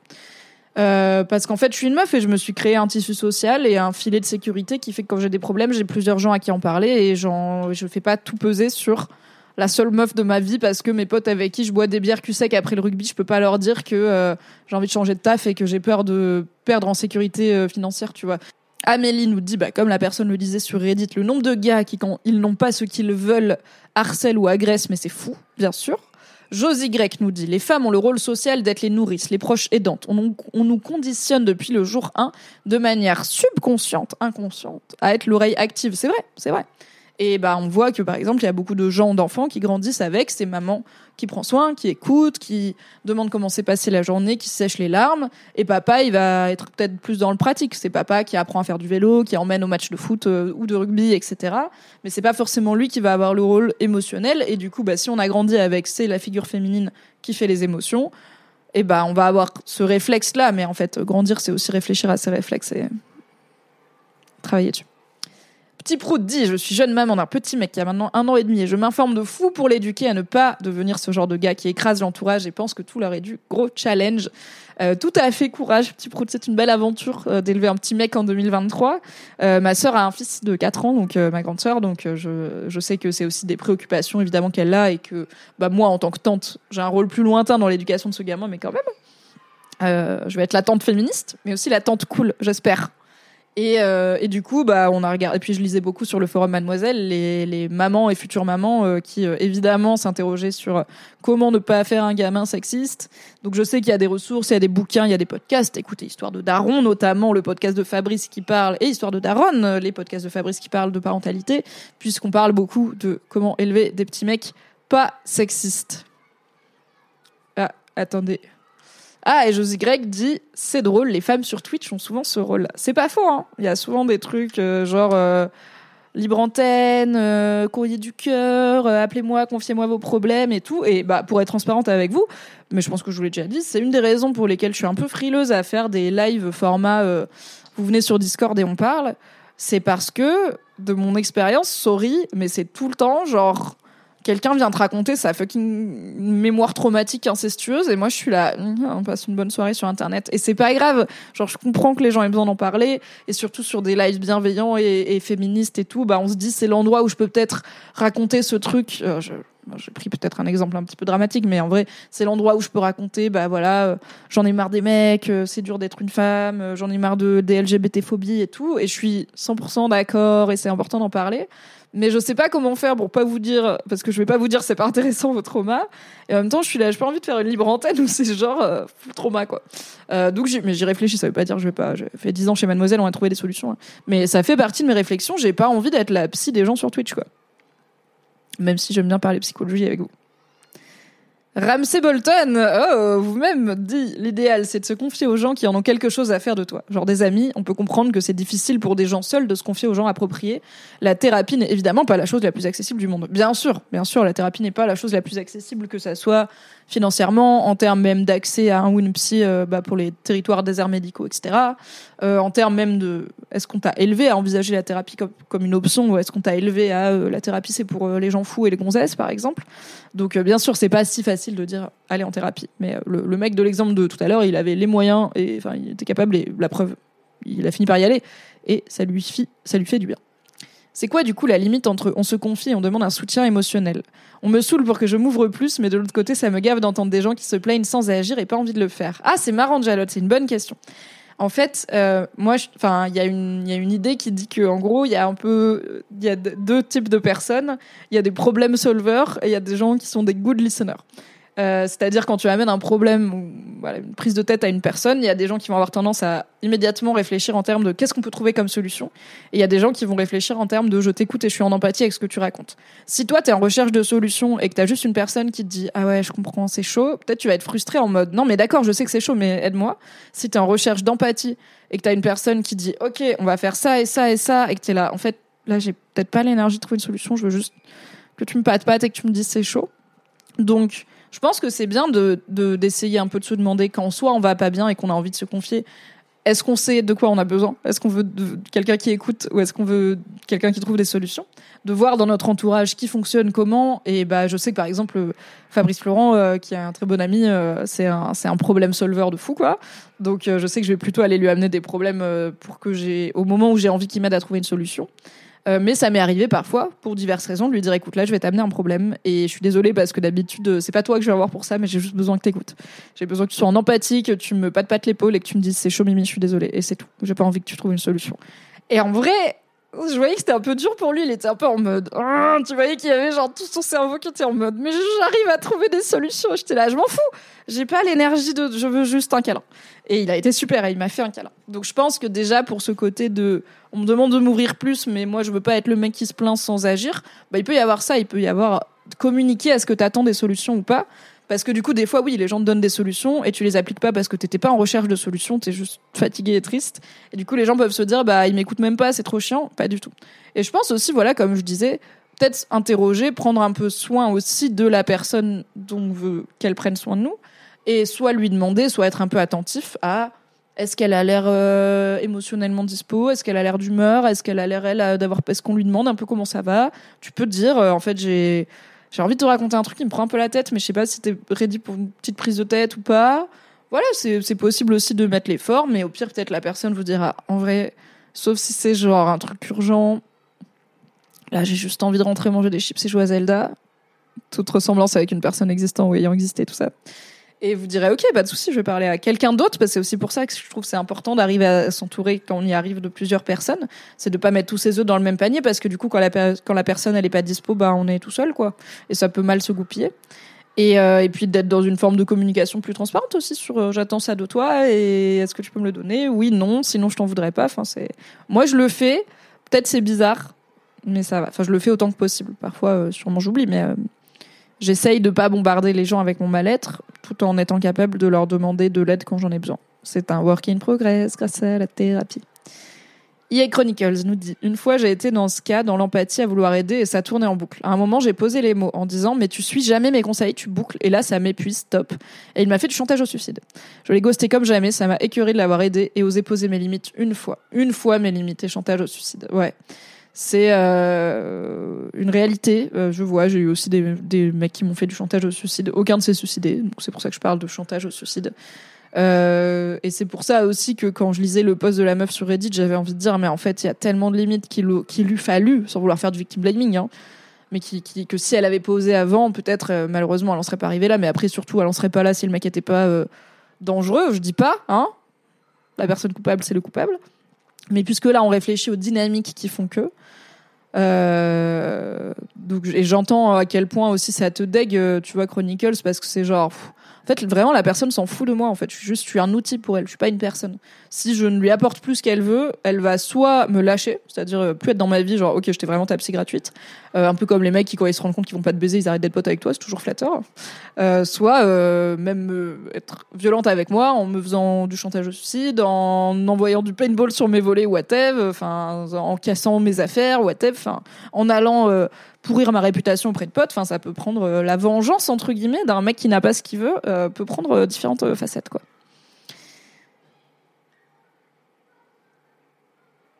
Ah, Charnt nous dit, c'est bête à dire, mais ce type de discussion n'est même pas envisagé, envisageable. Les mecs sont nuls à chier, donc si je comprends bien, entre eux, la confusion entre détresse émotionnelle et affective avec le manque de baise, la plupart, si tu vas mal, vont te dire baise un coup ou quelque chose de cet acabit. Ce qui en effet n'est, ça peut être agréable quand c'est bien fait, mais c'est rarement le, c'est malheureusement pas la solution à tous les problèmes de la Terre.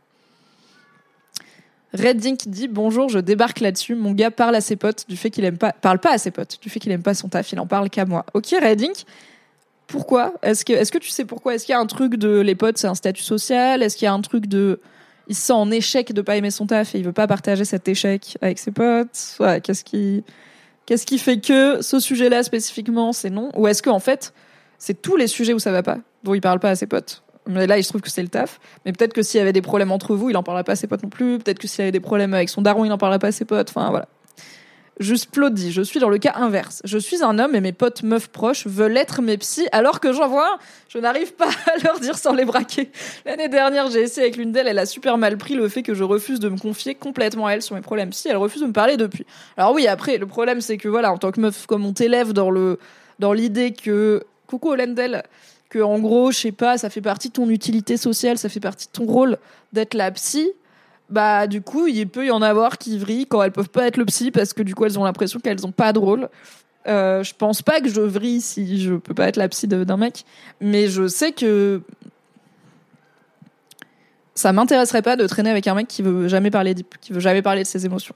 Avec une meuf non plus, je pense. Euh, mais par contre, traîner avec un mec qui veut que parler deep, ça m'intéresse de fou. Donc peut-être que je fais partie du problème. Et je, sais qu'en encourageant les mecs autour de moi à se confier, je peux parfois et je travaille dessus. Être un peu pushy, comme on dit, être un peu insistante euh, et parfois euh, voir. Enfin, en fait, euh, les gens ils vont à leur rythme. Parfois, comme tu dis, euh, c'était quoi ton pseudo pardon? Comme tu dis Just Flow, bah les gens sont en fait ils, ils sont déjà en train de prendre soin d'eux juste d'une façon différente de la mienne. Donc pas forcément en se confiant au bar, mais en allant voir une psy. Je sais que j'ai un copain, il dit des trucs à son psy, il m'en parle pas et, euh, et il me dit bah en fait j'ai pas envie de te raconter mes séances de psy. Je suis là, ok, pas de souci, car c'est privé finalement. Même entre nous, même si on est très copains, c'est privé quoi. Voilà. Alors Charles continue en disant, du coup les mecs ont besoin, comme tout le monde, d'avoir un rapport émotionnel, et parce que la plupart relationnent par des centres d'intérêt, le sport, le JV, etc., ces liens sont tangibles tant que le centre d'intérêt ou autre reste. La plupart sont incapables de discuter sur ce plan-là, et le seul endroit où ils peuvent se confier, c'est en 1v1 avec une figure maternelle, ou bourré avec leurs potes. C'est de mon de feu mon podcast le Boys Club qui s'appelle maintenant Histoire de mec et qui est disponible sur les flux de Fabrice Florent, qui est un podcast masculinité que j'avais créé chez Mademoiselle avec Fabrice. Euh, c'est souvent euh, on parle à nos potes que quand on est bourré, à nos potes mecs que quand on est bourré. Donc euh, écoutez, on aura beaucoup parlé d'alcool. Bisous à June. C'est un long live hein. Est-ce que le chantage au suicide c'est une forme de menace de mort? Alors c'est pas une forme de menacer la personne que tu vas la tuer, mais une forme de j'ai plus rien, si tu m'abandonnes, je vais me foutre en l'air, je vais mettre fin à mes jours. En gros, tu dis à la personne ça me frustre et ça me fait de la peine cet aspect de notre relation. Et la personne dit ah ouais bah je vais me suicider. Du coup tu fais quoi? Tu dis bon bah non du coup on continue comme ça ça me frustre pas trop c'est bon. En fait c'est genre chabit tu perds tu vois. Enfin ok qu'est-ce que tu veux que je réponde à ça? Et on parle de chantage au suicide parce que souvent il n'y a pas de vraie volonté de se suicider. C'est une façon d'exprimer certes un mal-être réel mais en faisant peser sur quelqu'un d'autre la responsabilité de son suicide qui est quand même gravissime. Et c'est quelque chose qui est utilisé aussi, qui est un marqueur euh, courant des violences conjugales, euh, le chantage au suicide. Si tu me quittes, je me fous en l'air. Top, et ben on va rester dans un couple toxique du coup. Voilà. Jalotte dit, je veux bien un tips. Moi, mon empathie, c'est trouver une solution. Problème égale souci égale trouver une solution égale plus de soucis. Je me sens profondément inutile quand on me demande d'être juste là. Comment on fait? À quoi ça sert? Alors, quand quelqu'un vient te dire, j'ai besoin de te raconter un truc et j'ai besoin que tu sois juste là, et que tu ne trouves pas de solution à mon problème. Ça veut dire que le vrai problème que la personne t'amène, c'est pas le problème factuel, genre je m'embrouille avec ma manager, tu vois. Ma manager est toxique, ça me pèse. La personne, elle n'est pas en train de te dire mon problème c'est que ma manager est toxique et que ça me pèse. Elle est en train de te dire mon problème c'est que j'ai besoin d'en parler et d'être écoutée et d'avoir quelqu'un en empathie avec moi. Du coup, quand tu l'écoutes et que tu es en empathie avec elle, tu as trouvé la solution à son problème et tu as résolu son problème. Donc tu as été utile. Tu n'as pas résolu son problème avec sa manager, mais ça sera peut-être dans un second temps. Peut-être que plus tard, une fois qu'elle est consolée, la personne, elle sera là. Bon, maintenant qu'on a bien chialé, euh, comment on fait pour euh, me défendre face euh, à cette grognasse? Et, euh, ce sera très bien. Donc ce n'est pas L'empathie est une solution. L'empathie est une réponse complète. L'empathie est un outil. L'empathie est un cadeau. L'empathie, on peut avoir le même problème, la même situation et recevoir de l'empathie. Et après, ça va. Alors qu'on est dans la même situation. Donc, c'est déjà, c'est déjà ça, en fait. C'est déjà une solution au problème. Je trouve. Oh là là, vous en avez des choses à raconter. Ramsey dit J'ai un ami qui vient souvent vers moi pour se confier. Je le comprends aussi car je suis le plus dispo sur le Discord de notre groupe pour ce genre d'exercice, surtout qu'il est à l'étranger relativement seul. Quand je trouve ça trop unilatéral, je me force un peu à me confier également à lui, quand bien même je lui avais pas demandé. Je me sens mal d'imposer mes problèmes quand à la base on parle de psy, mais c'est ce que j'ai trouvé pour pas juste être le psy. Trop intéressant, Ramsey. Et écoute, peut-être que ça pourrait être intéressant de lui en parler lui dire en fait euh, mec je sais pas si tu t'en es rendu compte mais souvent tu viens m'envoyer tes problèmes et ça me va bien d'en parler avec toi mais tu me demandes pas trop comment moi je vais et tu viens pas trop creuser euh, est-ce qu'il y a pas tu vois des trucs dont je parle pas avec les autres du Discord et tout et du coup bah j'aimerais bien que tu prennes aussi de mes nouvelles de temps en temps et en fait euh, je pense vraiment que la plupart des gens on leur dit ça ils sont là oui, bien sûr, ok, bah oui, bah j'aurais dû y penser, désolé, mais bien sûr je vais le faire, j'ai envie de faire ça. Parce que les gens ils ont envie d'être des bons amis, quoi. Donc euh, moi j'ai pas. Euh, En fait, euh, être, une, être une bonne amie ou un bon ami, ça s'apprend. Euh, communiquer ses émotions, ça s'apprend. C'est un truc, on n'est pas avec. Et selon les chances qu'on a eues dans la vie, l'éducation qu'on a eue et tout, on a plus ou moins de facilité à y accéder. Donc je vais jamais reprocher à un mec ouais, qui que ce soit de pas être in touch avec ses émotions et d'avoir du mal à les communiquer parce que je sais que ça l'est. Et moi-même, en fait, j'ai beau être une femme, je suis extrêmement bloquée émotionnellement et c'est pas pour rien que vois une psy depuis 5 ans maintenant. Donc bientôt. Donc, donc je vais pas dire c'est facile, y a qu'à. Et je trouve que moi, ça me rend heureuse d'apprendre à gérer mes émotions à être une meilleure amie. Et quand quelqu'un me dit j'ai besoin que tu fasses, que tu agisses comme ça avec moi, ou quand quelqu'un me dit là je n'ai pas aimé comment tu agis avec moi, c'est parce que j'attends de mes amis, et eh ben je trouve c'est précieux parce que c'est quelqu'un qui me donne une un peu une ligne de, de manuel pour euh, être une bonne personne pour elle et, euh, et, la rendre heureuse et du coup rester dans sa vie. Et ça veut dire que la personne a envie de me garder dans sa vie parce que sinon elle se ferait pas chier, elle serait juste en mode bah ce mimi c'est relou et puis on s'éloignerait petit à petit. S'il y a volonté d'améliorer la relation, c'est bien qu'il y a envie que la, relation continue. Donc je trouve qu'en plus c'est flatteur quand les gens disent en fait j'aime pas trop quand tu fais ça, est-ce que tu pourrais faire différemment parce que ça me fait de la peine? Bah c'est chiant, enfin j'ai pas envie de faire de la peine aux gens que j'aime, mais je trouve ça tellement précieux qu'ils me le disent euh, plutôt que juste euh, ils me laissent l'ignorer, potentiellement le faire avec d'autres et puis euh, bah qu'on s'éloigne parce qu'en fait il y a de la rancœur, il y a du non dit et puis ça se sent quoi ça se sent euh, forcément. Ah, alors il y a Charnt qui est en train euh, d'aider un petit peu euh, Jalod parce que Jalod dit mais ça sert à rien de parler de ses émotions si, enfin ça sert à rien d'apporter du soutien émotionnel si la situation n'a pas changé. Et Charnt dit bien sûr que si la situation a changé, la personne a pu s'épancher, partager ses sentiments, tu sers de mouchoir émotionnel, mais ça peut suffire en soi. Et si tu veux bien le faire, faut permettre. Ah oui, parce qu'il y a aussi des tips sur comment bien écouter, ça c'est vrai faut permettre à la personne de tout déverser, relancer, demander des détails pour permettre que ça se vide bien, reformuler pour montrer que tu as compris. Et euh, et bah ouais en fait poser des questions et essayer en fait il y a aussi une métrique un peu délicate parfois qui est de trouver la limite entre je raconte une histoire similaire qui m'est arrivée pour te montrer que je suis en empathie avec toi et parce que peut-être tu peux en apprendre. Et euh, je raconte une histoire similaire qui m'est arrivée, mais ça fait juste genre, ok, maintenant c'est mon tour de raconter ma vie, et c'est un peu genre, d'accord, merci de m'avoir raconté ton histoire qui ne m'aide pas à traverser la mienne. Donc réfléchir, pas être en mode j'attends mon tour de parler, mais vraiment écouter ce que la personne dit et lui demander, ok, qu'est-ce que tu ressens? Est-ce que tu penses que c'est lié à d'autres trucs dans ta vie? Est-ce qu'il y a un background? Est-ce que tu as déjà ressenti des choses comme ça? Pourquoi tu m'en parles? Euh, Est-ce que tu en as parlé à d'autres gens? Euh, est-ce que euh, ça te fait du bien là de m'en parler? Est-ce que c'est dur? Un peu, bah un peu des questions de psy en vrai quoi. C'est moi ma psy, elle me dit plein de fois et c'est quoi cette émotion? Et je lui dis bah je sais pas, c'est pour ça que je vous paye. Comme quoi, on apprend.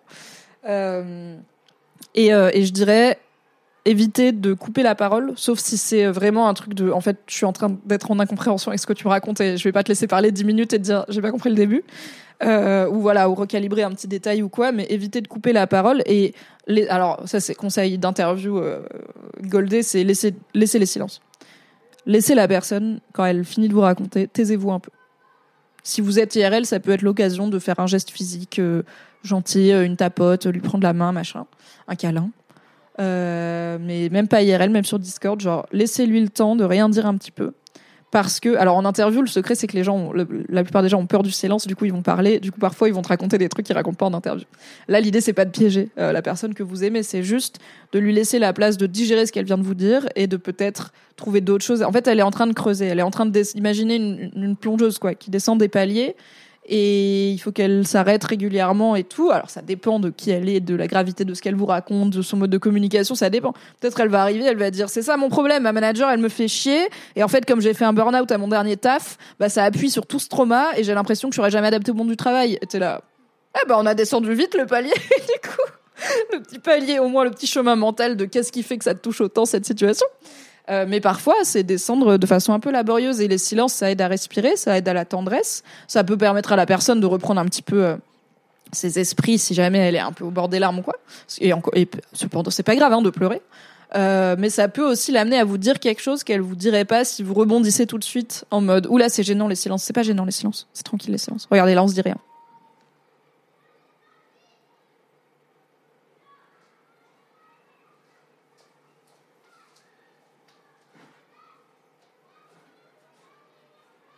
Bah ça va, non?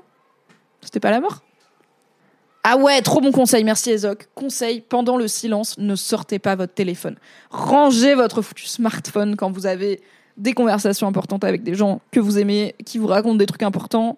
Pareil, si vous êtes sur Discord, si vous êtes en visio ou quoi, n'allez pas faire autre chose. N'ouvrez pas d'autres onglets. Je sais que la notif, elle vous chatouille. Mais vous savez quoi? J'ai eu 48 notifs depuis le début de ce live et en fait, je vais pas vous interrompre pour ça, tu vois. Donc, parce que je vous respecte et que on est là ensemble. On passe un bon moment. Ça peut attendre une heure ou deux. Du coup, oui.